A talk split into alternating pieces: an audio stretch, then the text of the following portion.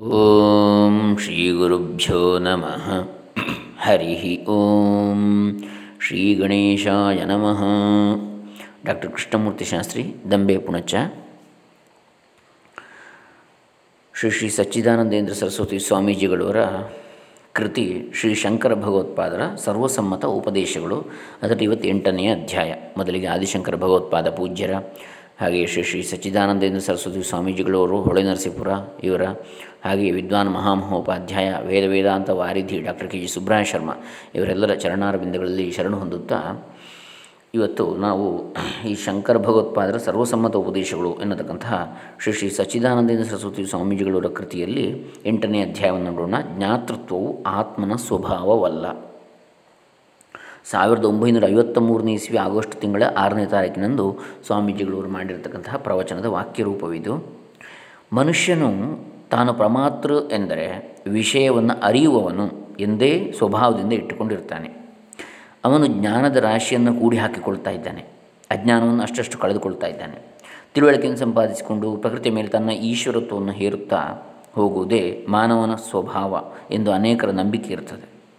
ಭೌತಿಕ ವಿಜ್ಞಾನವು ಈ ದಿಕ್ಕಿನಲ್ಲಿ ಪ್ರಯತ್ನವನ್ನು ಮಾಡಿ, ಹೊಸ ಹೊಸ ಶೋಧನೆಗಳನ್ನು ಮಾಡಿ, ಮನುಷ್ಯನಿಗೆ ಹೊಸ ಹೊಸ ತಿಳುವಳಿಕೆಯನ್ನು ತಂದುಕೊಡ್ತಾ ಇದೆ.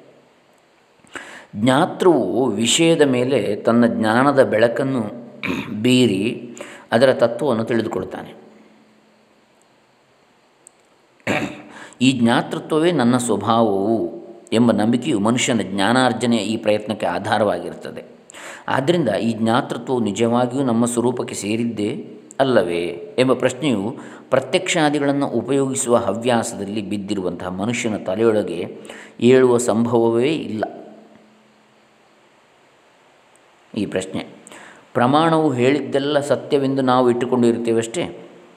ವಿಷಯದ ತತ್ವವನ್ನು ಹೀಗೆ ನಿರ್ಧರಿಸಿ ತೀರ್ಪು ಕೊಡುವ ಅಧಿಕಾರ ಈ ಪ್ರಮಾಣಕ್ಕೆ ಎಲ್ಲಿಂದ ಬಂದಿರುತ್ತದೆ ಎಂಬ ಪ್ರಶ್ನೆಯನ್ನು ತೆಗೆದಾಗ, ಲೋಕದೃಷ್ಟಿಯಿಂದ ಇದಕ್ಕೆ ಉತ್ತರವು ದೊರೆಯುವ ಹಾಗಿಲ್ಲ. ಒಂದಾನೊಂದು ಸರ್ಕಾರದಲ್ಲಿ ಒಬ್ಬ ವ್ಯವಹಾರ ಚತುರನಾದ ಮನುಷ್ಯನು ತನ್ನದೇ ಆದ ಒಂದು ಇಲಾಖೆಯನ್ನು ಹೊಸದಾಗಿ ತೆಗೆದು ಗುಮಾಸ್ತಗಳು, ಜವಾನ ಮುಂತಾದ ಸಿಬ್ಬಂದಿಯನ್ನು ಏರ್ಪಡಿಸಿಕೊಂಡು ಆ ಸೀಮೆಯ ಇನಾಮದಾರರಿಗೆಲ್ಲ ತಮ್ಮ ತಮ್ಮ ಹಕ್ಕು ಬಾಧ್ಯತೆಗಳನ್ನು ರಿಜಿಸ್ಟರ್ ಮಾಡಿಸಿಕೊಂಡು ಹೋಗುವಂತೆ ಮಾಡಿದ ಮಾಡಿದ ಎನ್ನತಕ್ಕಂಥ ಕಥೆಯನ್ನು ನಿಮ್ಮಲ್ಲಿ ಅನೇಕರು ಕೇಳಿ, ಕೇಳಿರ್ತೀರ.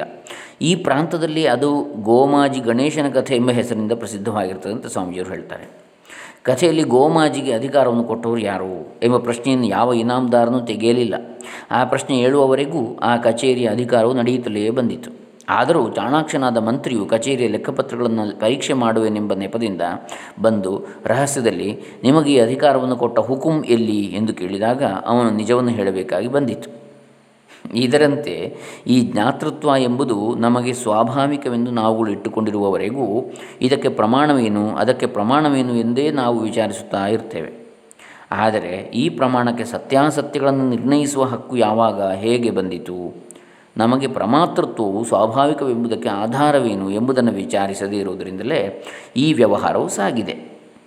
ಈ ವ್ಯವಹಾರಕ್ಕೆಲ್ಲ ಅಜ್ಞಾನವೇ ಮೂಲ ಎಂಬುದನ್ನು ವೇದಾಂತವು ತಿಳಿಸಿಕೊಡುತ್ತದೆ. ಇದನ್ನು ನಿನ್ನೆ ದಿನ ಸ್ವಲ್ಪ ಮಟ್ಟಿಗೆ ನಾವು ನೋಡಿದ್ದೇವೆ. ಇನ್ನು ಕೆಲವರು ಹೀಗೆನ್ನಬಹುದು ಜ್ಞಾತೃತ್ವವೆಂಬುದು ಅರಿಯುವ ಶಕ್ತಿ. ಜ್ಞಾತೃತ್ವ, ಜ್ಞಾತೃ ಎಂಬವನು ಯಾವಾಗಲೂ ಅರಿಯಬೇಕಾದದ್ದೇ ಇಲ್ಲ. ಅವನಿಗೆ ಬೇಕಾದಾಗ ಅರಿಯುವುದಕ್ಕೆ ಬರುವಂತಿರಬೇಕು.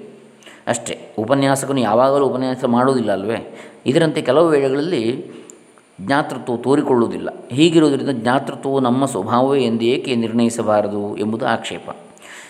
ಇಲ್ಲಿ ಸ್ವಲ್ಪ ವಿಚಾರ ಮಾಡತಕ್ಕದ್ದಿದೆ. ನಮಗೆ ಜ್ಞಾತೃತ್ವವು ಹತ್ತಿಕೊಂಡಿರುವಾಗಲೂ ಅದು ಯಾವಾಗಲೂ ಒಂದೇ ರೀತಿಯದಾಗಿರುವುದಿಲ್ಲ ಉದಾಹರಣೆಗೆ ಎಚ್ಚರದಲ್ಲಿರುವ ನಮ್ಮ ಜ್ಞಾತೃತ್ವವು ಈಗ ರಾತ್ರಿ ಹತ್ತು ಗಂಟೆ ಎಂದು ಹೇಳ್ತದೆ.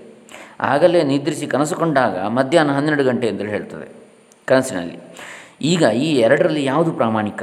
ಒಬ್ಬ ಚೈನಾ ದೇಶದ ತತ್ವಜ್ಞ ಒಂದು ದಿನ ತಾನು ಜಿಟ್ಟೆಯ ಹುಳುವಾಗಿ ಹಾರಾಡುತ್ತಿದ್ದಂತೆ ಕನಸು ಕಂಡನಂತೆ. ಚಿಟ್ಟೆಯ ಹುಳುವಾಗಿ.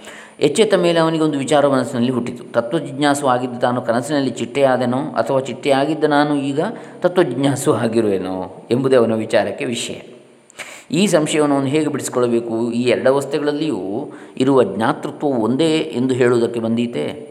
ಇದಲ್ಲದೆ ನಮಗೆ ಕನಸಿನಲ್ಲಿರುವಾಗ ಎಚ್ಚರದ ಪದಾರ್ಥಗಳಲ್ಲಿ ಯಾವುದೊಂದನ್ನು ಅನುಭವಿಸುವುದಕ್ಕೂ ಆಗುವುದಿಲ್ಲ. ಅವುಗಳ ಪರಾಮರ್ಶ ಕೂಡ ಆಗ ಇರುವುದಿಲ್ಲ. ಯಾಕಂದರೆ ಈಗ ನಾನು ಎಚ್ಚರವಾಗಿರ್ತೇನೆ ಎಂದೇ ಕನಸಿನಲ್ಲಿ ಭಾವನೆ ಇರ್ತದೆ. ಕನಸಿನಲ್ಲಿರುವಾಗ ಅದು ನಿಜ ಅಂತೇಳಿ ಭಾವನೆ ಇರ್ತದೆ. ಹೀಗಿರುವಲ್ಲಿ ಈಗಿನ ಶರೀರೇಂದ್ರಿಯಗಳೇ ನಮಗೆ ಸ್ವಾಭಾವಿಕವಾಗಿ ಸಂಬಂಧಿಸಿಕೊಂಡಿರುವವೆಂದು ಹೇಳುವುದರಲ್ಲಿ ಯಾವ ಹುರುಳಿದೆ? ಪ್ರಮಾತೃತ್ವವು ನಮಗೆ ಸ್ವಭಾವವಲ್ಲ ಎನ್ನುವುದಕ್ಕೆ ಮತ್ತೊಂದು ನಿರ್ಣಾಯಕವಾದ ಅನುಭವ ಇರುತ್ತದೆ. ಸುಷುಪ್ತಿಯ ಅನುಭವವೆಂಬುದು ಗಾಢನಿದ್ದೆ ಎಂಬುದು ನಮ್ಮೆಲ್ಲರಿಗೂ ಆಗತಕ್ಕದ್ದಷ್ಟೇ ಎಲ್ಲರಿಗೂ ಆಗ್ತದೆ ಅದು. ಕನಸಿನಲ್ಲಿ ತತ್ಕಾಲಕ್ಕೆ ಉಂಟಾದ ಪ್ರಮಾತೃತ್ವದ ಆಭಾಸವಾದರೂ ಇರುತ್ತದೆ. ಎಚ್ಚರವಾದ ಬಳಿಕ ಅದು ಹುಸಿ, ಸುಳ್ಳು ಎಂದು ತೋರಿದರೆ ತೋರಲಿ. ಕನಸಿನ ಕಾಲಕ್ಕೆ ನಮಗೆ ಯಾವುದೋ ಒಂದು ಬಗೆಯ ಕಾರ್ಯಕರಣ, ಸಂಘಾತದ ಸಂಬಂಧವಿರುವಂತೆಯೂ ಆ ಸಂಬಂಧ ನಿಮಿತ್ತದಿಂದಾದ ಪ್ರಮಾತೃತ್ವವಾದರೂ ಆಗ ಇದ್ದೇ ಇರುವುದೆಂದು ನಮಗೆ ತೋರ್ತದೆ, ಅಲ್ವೇ? ಆದರೆ ಸುಷುಪ್ತಿಯಲ್ಲಿ ಗಾಢ ನಿದ್ದೆಯಲ್ಲಿ ಹೀಗಿಲ್ಲ. ಅಲ್ಲಿ ಆ ತನಿ ನಿದ್ದೆಯಲ್ಲಿ ಯಾವ ಕಾರ್ಯಕರಣಗಳ ತೋರಿಕೆಯೂ ಇರುವುದಿಲ್ಲ, ಸುಷುಪ್ತಿಯ ಅನುಭವವೇ ನಮಗೆ ಇಲ್ಲವೆಂದಾಗಲಿ, ಅದು ಕೆಲವರಿಗೆ ಮಾತ್ರ ರೋಗಾದಿಗಳಂತೆ ಆಗುವ ಅಸ್ವಾಭಾವಿಕವಾದ ಅವಸ್ಥೆ ಎಂದಾಗಲಿ ನಾವು ಯಾರೂ ಒಪ್ಪುವುದಿಲ್ಲ ಎಲ್ಲಿಯೋ ಕೆಲವರಿಗೆ ಉದಾಹರಣೆಗೆ ಚೆನ್ನಾಗಿ ದುಡಿಯದವರಿಗೆ, ಚಿಂತೆಯಿಂದ ಕೂಡಿದವರಿಗೆ ಅಥವಾ ತತ್ವ ವಿಚಾರದಲ್ಲಿ ಮಗ್ನರಾಗಿರುವವರಿಗೆ ಬೇಗ ನಿದ್ರೆ ಬಾರದಿರಬಹುದು. ಅಥವಾ ಅಲ್ಪ ನಿದ್ರೆ ಬರಬಹುದು. ಆದರೆ ಸ್ವಲ್ಪವೂ ತನಿ ನಿದ್ರೆಯೇ ಇಲ್ಲದವರೆಂಬುವರು ಯಾರೂ ಇರುವುದಿಲ್ಲ.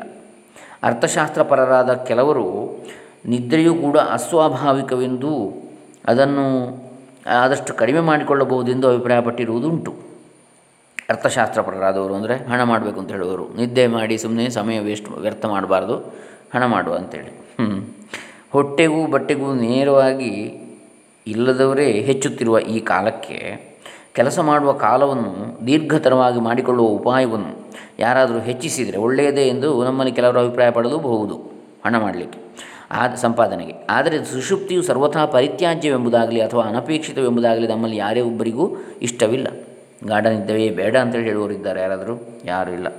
ಸರಿಯಾಗಿ ನಿದ್ರೆ ಹತ್ತದಿರುವವರು ಔಷಧೋಪಚಾರಗಳಿಂದಾದರೂ ಅದನ್ನು ಸಂಪಾದಿಸಿಕೊಳ್ಳುವುದಕ್ಕೆ ಇಚ್ಛಿಸ್ತಾರೆ.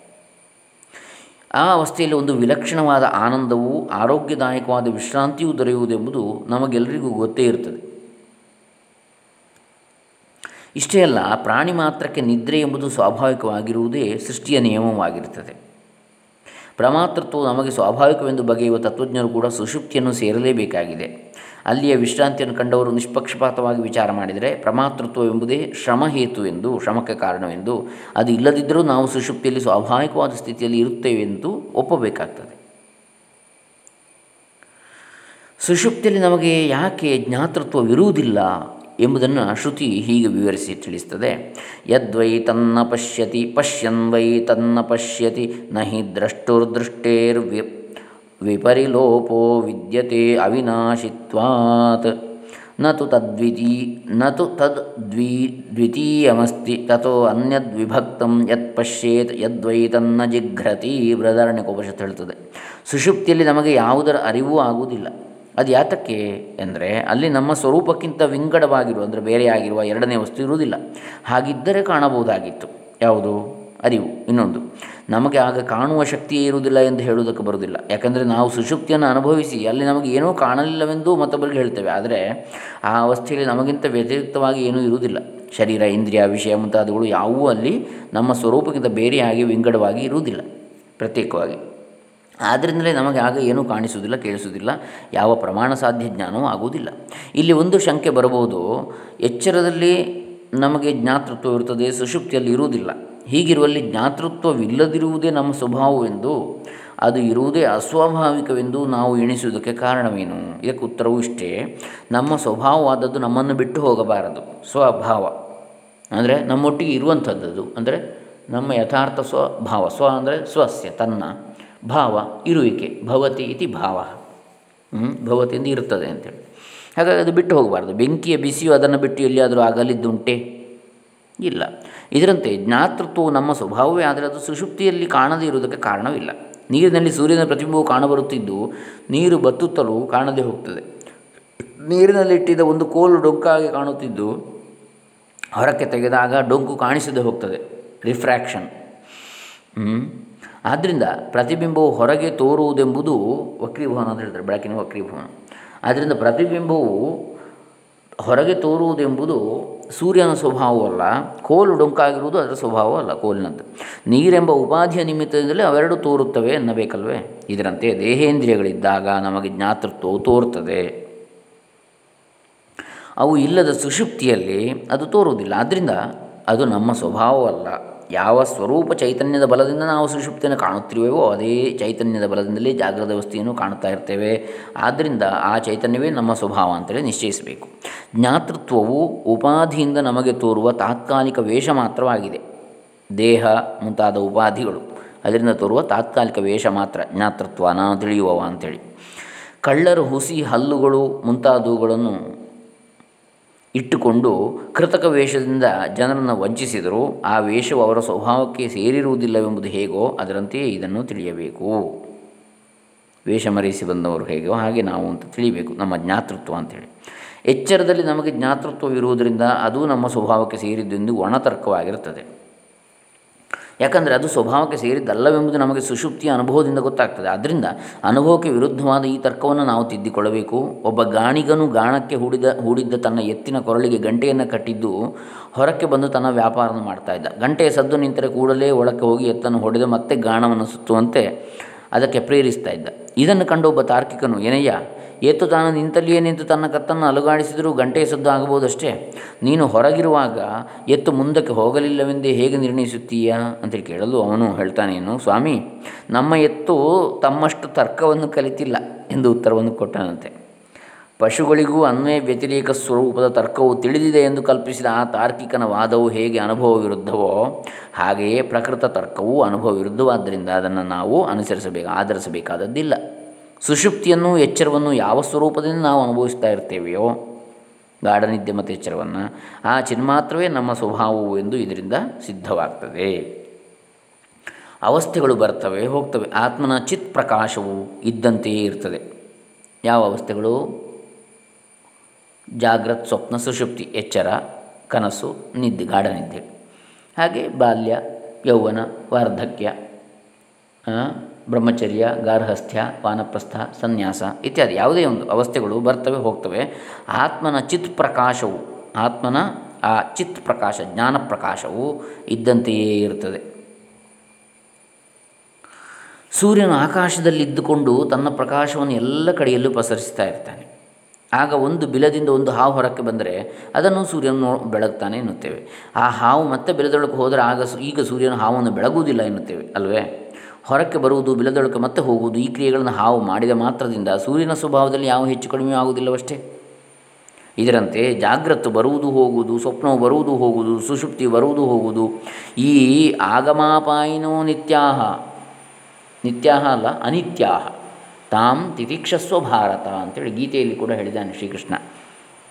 ಹೀಗೆ ಈ ಆಗಮ ಅಪಾಯ, ಅಂದರೆ ಬರುವಿಕೆ ಹೋಗುವಿಕೆಗಳಿಂದ ನಮ್ಮ ಸ್ವರೂಪವಾದ ಚಿನ್ಮಾತ್ರದಲ್ಲಿ ಯಾವ ಹೆಚ್ಚು ಕಡಿಮೆಯೂ ಆಗುವುದಿಲ್ಲ. ಚಿನ್ಮಾತ್ರ ಅಂದರೆ ಜಾ, ಜ್ಞಾನ ಮಾತ್ರ ಅಂಥೇಳಿ ಚಿತ್ ಅಂದರೆ ಜ್ಞಾನ ಎನ್ನುವ ಅರ್ಥ. ಆದ್ದರಿಂದ ಈ ಚಿತ್, ಆ ಚಿತ್ ಪ್ರಕಾಶವೇ, ಜ್ಞಾನ ಪ್ರಕಾಶವೇ ನಮ್ಮ ಸ್ವಭಾವವು. ಎಚ್ಚರದಲ್ಲಿ ಮಾತ್ರ ಕಾಣಿಸಿಕೊಳ್ಳುವ ಜ್ಞಾತೃತ್ವವೆಂಬುದು ನಮ್ಮ ಸ್ವಭಾವವಲ್ಲ ಅಂತೇಳಿ ಆಯಿತು. ಈ ಚಿತ್ ಸ್ವಭಾವದ ವಿಷಯವನ್ನು ಕುರಿತು ನಾಳೆ ಇನ್ನಷ್ಟು ವಿಚಾರ ಮಾಡೋಣ ಅಂತ ಸ್ವಾಮೀಜಿಯವರು ಹೇಳಿ, ಇಲ್ಲಿಗೆ ಈ ಒಂದು ಅಧ್ಯಾಯವನ್ನು ಮುಗಿಸ್ತಾರೆ. ಜ್ಞಾತೃತ್ವವು ಆತ್ಮನ ಸ್ವಭಾವವಲ್ಲ ಎಂಬುದನ್ನು. ನಾಳೆ ದಿವಸ ತರ್ಕವು ಅನುಭವವು ಎಂಬಂತಹ ಒಂಬತ್ತನೇ ವಿಚಾರವನ್ನು ನೋಡಲಿಕ್ಕಿದ್ದೇವೆ. ಹರೇ ರಾಮ, ಶ್ರೀ ಸಚ್ಚಿದಾನಂದ ಅರ್ಪಿತಮಸ್ತು. ಓಂ ತತ್ಸತ್.